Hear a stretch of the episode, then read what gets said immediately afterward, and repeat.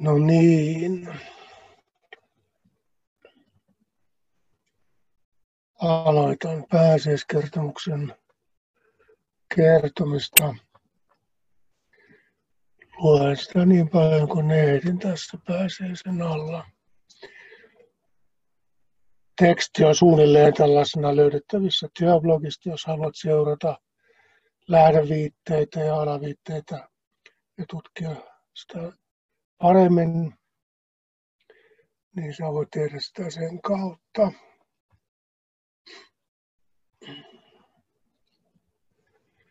Tämän kertaisen tekstin otsikko on vaarallisia identiteettejä.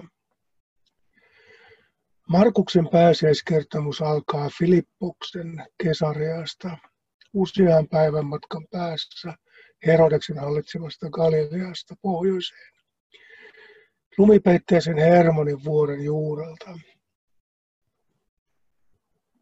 Jeesus ja hänen opetuslapsensa lähtivät Filippuksen Kesarian ympärillä oleviin kyliin, sanoo Markus. Täällä he olisivat suojassa Herodeksen oikuilta. Jeesus oli menossa kohtaamaan kuolemaansa Jerusalemiin, mutta hän ei aikonut tulla saman miehen tappamaksi, joka oli vasta mestauttanut Johannes Kastajan. Itse asiassa he olivat nyt Herodeksen velipuolen hallintoalueella, hänen, jonka vaimon Herodes oli napannut itselleen. Alue oli sekä juutalainen että hellenistinen, eikä Jeesus täällä ollut yhtä tunnettu kuin Galileassa. Vaeltaessaan näissä viileimmissä ja rauhallisemmissa maisemissa Jeesus käytti mahdollisuutta keskustella valitsemansa sisäpiirin kanssa. He olivat juuri palanneet takaisin ensimmäiseltä missioltaan ilman Jeesusta, joten häntä kiinnosti kuulla, mitä ihmiset hänestä puhuivat. Markus. Matkalla hän kysyi opetuslapsilta, kuka minä ihmisten mielestä olen? Kotikylän kateelliset naapurit olivat tienneet ihan tarkkaan, kuka Jeesus oli.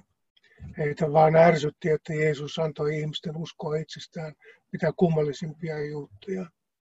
Mulle Jeesuksen identiteetti oli jatkuvasti avoin kysymys. Hänen vastustajansa, opetuslapsensa ja ehkä vielä jossain määrin myös Jeesus itse miettivät ankarasti, kuka hän pohjimmiltaan on. Matkan varrella hänen on täytynyt monta kertaa esittää sama kysymys itselleen ja Jumalalle – jota oli oppinut pitämään isänään. Ei kukaan vastaa tuohon kysymykseen täysin yksin. Jokainen tulee joksikin suhteessa johonkin toiseen. Jeesuskin alkoi hahmottaa identiteettinsä ja tehtävänsä maailmassa suhteessa muihin ihmisiin, pyhiin kirjoituksiin ja yksinäisessä dialogissa isänsä kanssa. Millekään hän ei saanut vahvistusta läheisiltään. Niin kummallisilta tuntuivat hänen käsityksensä itsestään, ihmiskunnasta ja Jumalasta. Ei niitä kukaan oikein ymmärtänyt. Miltä on mahtanut tuntua kulkea tietä, jota oma perhekin on pitänyt vaarallisena ja vääränä. Taas kerran hän luotaa, kuinka kaukana tai lähellä ihmisten ajatukset ovat hänestä verrattuna siihen, mitä hän oli itse alkanut itsestään uskoa. Markus. He vastasivat, toisten mielestä sinä olet Johannes Kastaja, toisten mielestä Elia, toisten mielestä joku profetoista. Kaikilla oli poikkeukselliset odotukset suhteessa Jeesukseen. Mikä tahansa näistä rooleista herätti kansanjoukossa pelon sekaista toivoa mikä tahansa näistä identiteeteistä olisi kertomus siitä, että Jumala on vihdoin puuttumassa kauan hylkemässä kansan asioihin.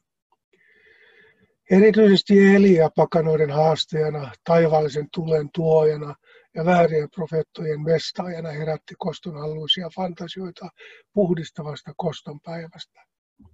Toisaalta kansan tuoreessa muistissa oli myös Johannes Kastian mestaus. Ehkä hekin aavistivat, että Jeesuksenkaan kohtalot tulisi olemaan sen kummempi. Markus. Entä te, kysyi Jeesus. Kuka minä teidän mielestänne olen? Pietari vastasi hänelle, sinä olet Messias.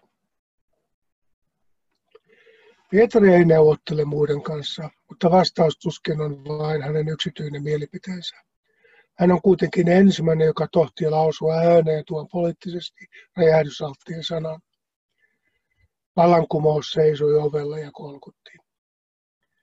Jeesus ei innostu vastauksesta, eikä onnitellut siitä ketään. Minä kuvittelen hänet jonkin verran yllättyneeksikin. Vahvan tunnereaktio se hänessä kuitenkin näyttää herättäneen. Hän ei missään tapauksessa halunnut itsestään puhuttavan näin. Markus. Jeesus varoitti heitä ankarasti kertomasta hänestä kenellekään. Jeesus tunsi hyvin kansansa messiaaniset unelmat. Niistä toki oli monenlaisia versioita, mutta tässä tunnustuksessa hän luultavasti kuuli jotain itselleen täysin vierasta ehkutusta. Opetuslapset eivät välttämättä olleetkaan salassa pidettävän totuuden haltioita, vaan vaarallisen väärinkäsityksen vallassa. Siksi Jeesus ankarasti kielsi heitä puhumasta itsestään siinä sävyssä. Kun Jeesus Markuksen evankeliumissa kieltää puhumasta itsestään, se ei yleensä tarkoita ymmärsit oikein, mutta pidä se salassa, vaan käsitit täysin väärin, joten vaikene koko asiasta. Hän oli herättänyt henkiin niin paljon sellaisia unelmia, joihin ei edes halunnut vastata. Pietari odotti kuninga, kuningasmessiasta, jollaista oli jo satoja vuosia toivottu. Hänen pitäisi ehdottomasti olla legendaarisen kuningas Daavidin sukua ja tietenkin yhtä väkevä valtakunnan rakentaja kuin hän. Jeesus ei siihen rooliin voinut samaistua. Ei hän silti väittänyt Pietarin vastausta vääräksikään. Olihan hän julistanut Jumalan valtakunnan tuloa ikään kuin itse sitä edustaisi. Kyllä hän tiesi, että hänen tehtävänsä oli monella tavalla pelastava ja siinä mielessä messiaaninen. Pietarin poliittisia pakkomielteitä Jeesus ei kuitenkaan halunnut millään lailla rohkaista. Hillittyään opetuslastensa messiaanisia fantasioita, Jeesus alkoi antaa oman vastauksensa esittämäänsä kysymykseen. Hän ei kuitenkaan, hän ei kutsunut itseään Messiaaksi, vaan ihmisen pojaksi. Hänen visionsa tulevaisuudesta ei vastannut kenenkään läsnä olevaa odotuksia. Markus. Sitten Jeesus alkoi selittää opetuslapsille, että ihmisen poja täytyy kärsiä paljon. Kansan vanhemmat ylipapit ja lainopettajat hylkäävät hänet ja hänet surmataan. Mutta kolme päivän kuluttua hän nousee kuolleista. Hän puhui tästä aivan avoimesti. Sen sijaan, että Jeesus olisi alkanut väitellä opetuslasten unelmien kanssa, hän vain kertoi, mitä itse odotti tulevaisuudeltaan. Ennustusten pikkutarkkuus on luultavasti kristillisen tradition jälkilisäystä, niin sanottua menneisyyden ennustamista. Mutta olennaisella tasolla hän varmasti tunnisti herättämänsä väkivallan dynamiikan ja aavisti, mihin sen haastaminen tulisi johtamaan. Johannes Kastia mestaus oli kaikkien tuoreissa muistissa. Kyllä Jeesus osasi lukea, mitä seinälle oltiin kirjoittamassa. Tämä ei ollut fatalistista puhetta profetioiden täyttymisestä tai ennalta määrätystä kohtalosta, Jeesuksen ei täytynyt kuolla, koska Jumala tarvitsi tapetun pojan voidakseen tai halutakseen antaa ihmiskunnalle anteeksi. Jeesus vain tunnisti liikkeellä olevat vallat ja voimat. Hän oli oppinut näkemään, mikä tekee lynkkaavan väkivallan väistämättömäksi.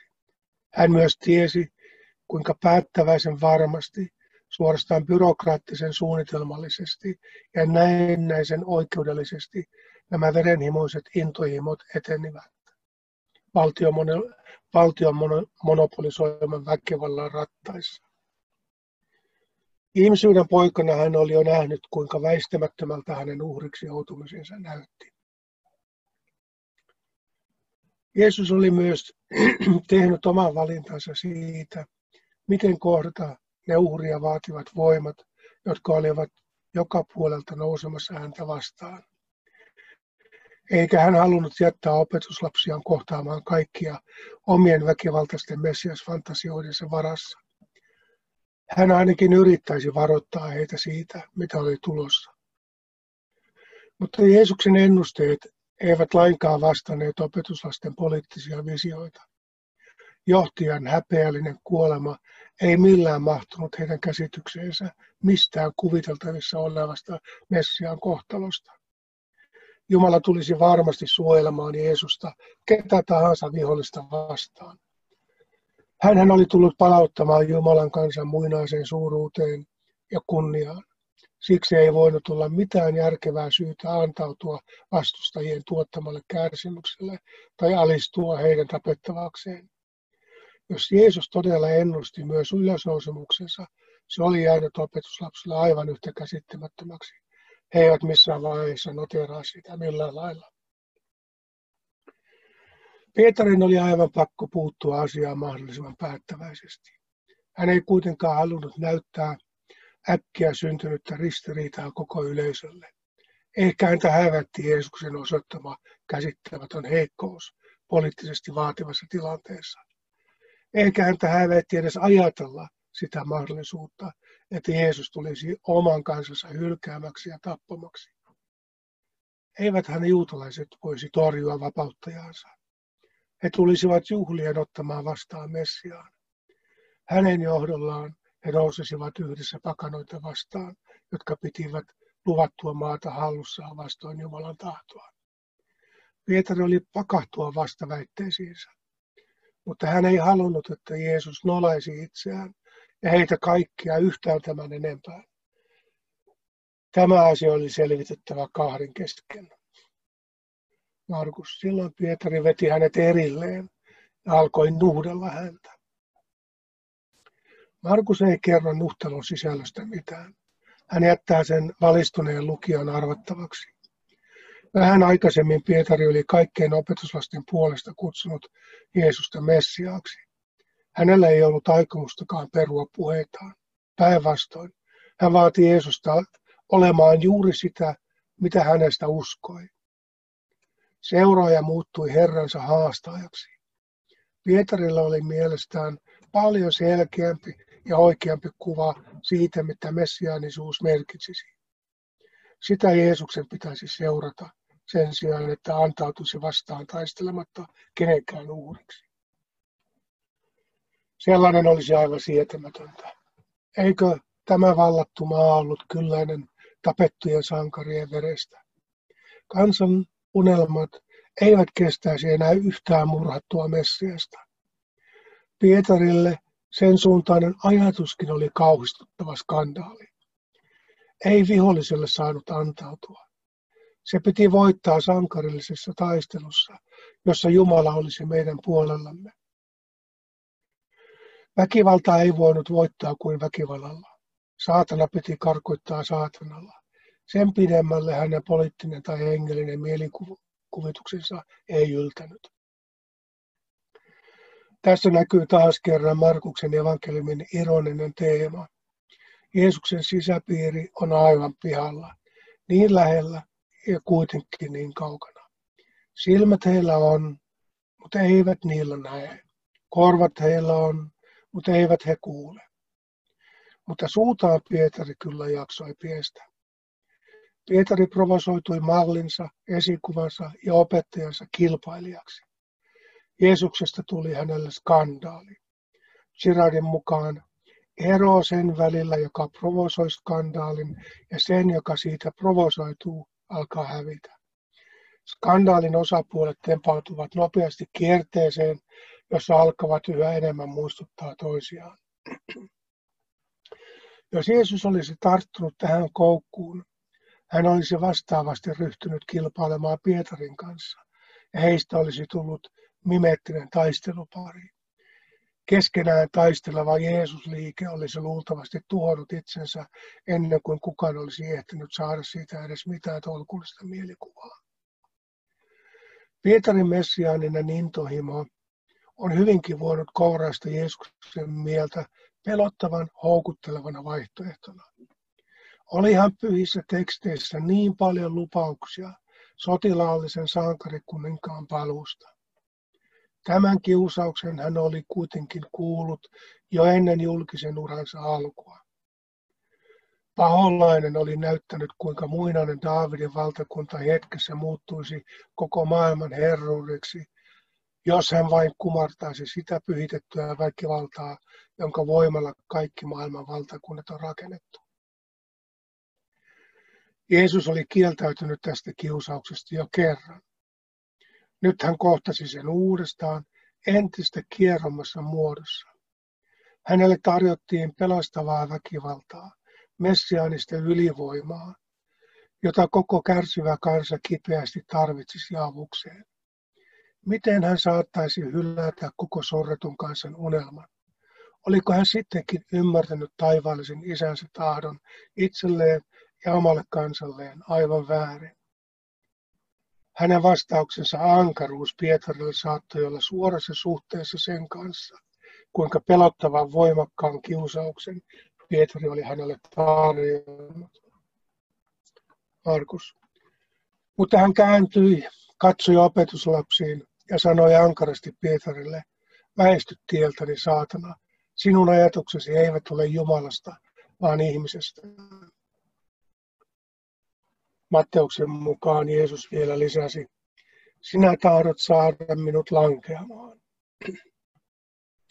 Jeesus osoitti kiivaat sanansa opetuslasten ja Pietarin kautta suoraan ihmiskunnan uhria vaativalle intohimoille, joita hän kutsui saatanaksi. Nimi tarkoittaa hebreassa vastustajaa ja on vanhassa testamentissa käytetty myös ihmisistä. Saatana on sitä, mitä ihminen tai pikemminkin kaaukseen joutunut ihmisyhteisö pahimmillaan on. Palaan tähän myöhemmin. Miten Jeesus sitten perusteli tietoista kuoleman kitaan kulkemista? Ei mitenkään. Hän vain antoi ymmärtää, että oli jossain aivan luovuttamattomassa Jumalan ajatuksessa kiinni. Hän tunnisti myös Jumalan tahdon vastakohdan ja vastusti sitä saatanallisena kiusauksena. Hän oli tiensä ja tehtävänsä valinnut, eikä aikunut siltä väistyä. Jeesus oli monella tavalla tehnyt selväksi, että ei ihanoinut mitään uhriuden tai marttyyriuden roolia. Sellaista hän ei ollut menossa kuolemallaan vahvistamaan. Hän oli menossa kohti suurta vääryyttä, joka ei olisi koskaan saanut tapahtua kenellekään, eikä se saisi tapahtua myöskään hänelle. Hän ei menisi vahvistamaan siinä mitään hyvää. Sellaista siinä ei ollut, eikä koskaan tulisi olemaan. Juuri siksi Pietarilla oli varsin hyvät syyt vastustaa Jeesuksen antautumista niin hirviömäiselle vääryydelle. Mitä järkeä sellaisessa voisi olla? Mitä hyvää sellaisessa koskaan voisi olla? Matteuksen mukaan Pietari nuhteli häntä sanoen, Jumala varjelkoon, sitä ei saa tapahtua sinulle, Herra. Jos Pietarin vastaväitteessä ei olisi ollut mitään syvää ja vaikuttavaa vetovoimaa, Jeesus tuskin olisi reagoinut niihin niin vahvasti. Hänen täytyy koota kaikkein ankarimman päättäväisyytensä pitääkseen itsensä kiinni taivaallisen isänsä hyvässä loppuun asti. Hyvässä väkivallattomassa tahdossa. Hänen täytyy uskoa, että sillä olisi pahuuden paljastava ja pahuudesta pelastava vaikutus, vaikka sama pahuus olisi ensin voittava hänet. Ei meillä ole kovin hyviä syitä ylen katsoa Pietarin ymmärtämättömyyttä, kun meidän on vieläkin vaikea käsittää, miksi Jeesus valitsi kulkea tien suoraan uskonnollisen ja poliittisen väkivallan uuriksi. Syntipukkinsa löytäneen kansan joukon syntipukiksi. René Girard sanoi, että inhimillisesti katsoen kärsimyskertomus ei voi olla muuta kuin skandaali.